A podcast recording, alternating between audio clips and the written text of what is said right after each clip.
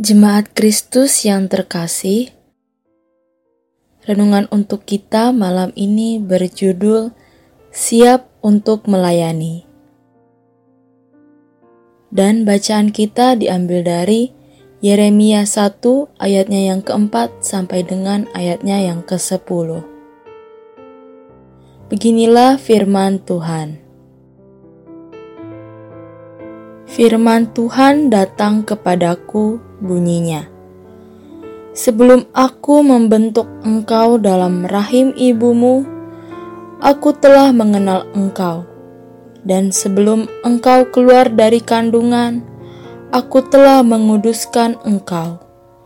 Aku telah menetapkan engkau menjadi nabi bagi bangsa-bangsa. Maka aku menjawab, Ah Tuhan Allah, sesungguhnya aku tidak pandai berbicara, sebab aku ini masih muda.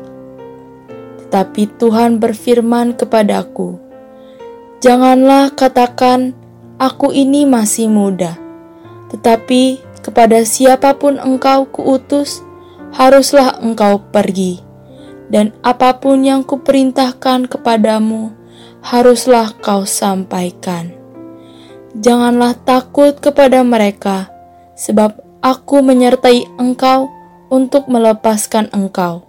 Demikianlah firman Tuhan. Lalu Tuhan mengulurkan tangannya dan menjamah mulutku.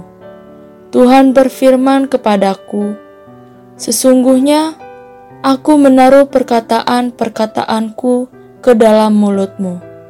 Ketahuilah, pada hari ini aku mengangkat engkau atas bangsa-bangsa dan atas kerajaan-kerajaan untuk mencabut dan merobohkan, untuk membinasakan dan meruntuhkan, untuk membangun dan menanam.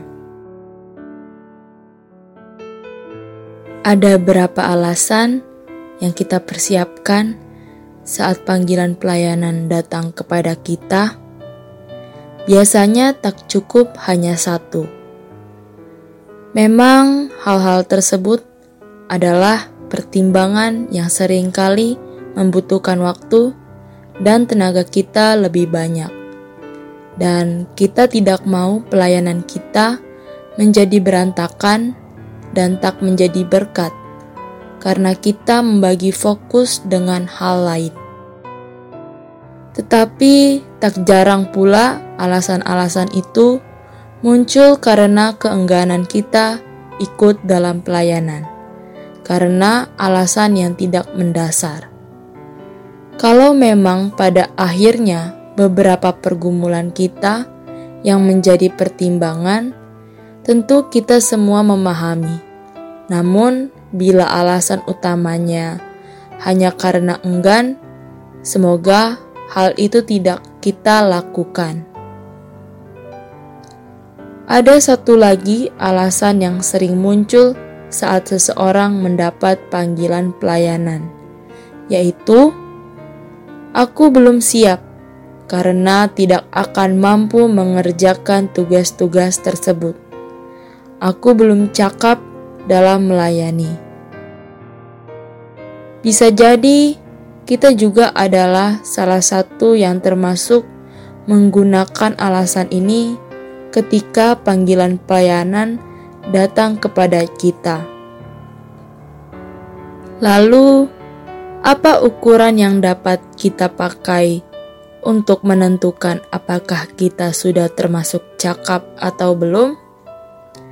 Apakah hanya kita sendiri yang menilainya, ataukah ada peran rekan persekutuan untuk menolong kita agar dapat melihat apakah kita sudah dapat dinyatakan layak atau belum. Rasanya, untuk menjadi pelayan tidak harus pada titik di mana kita sudah sempurna.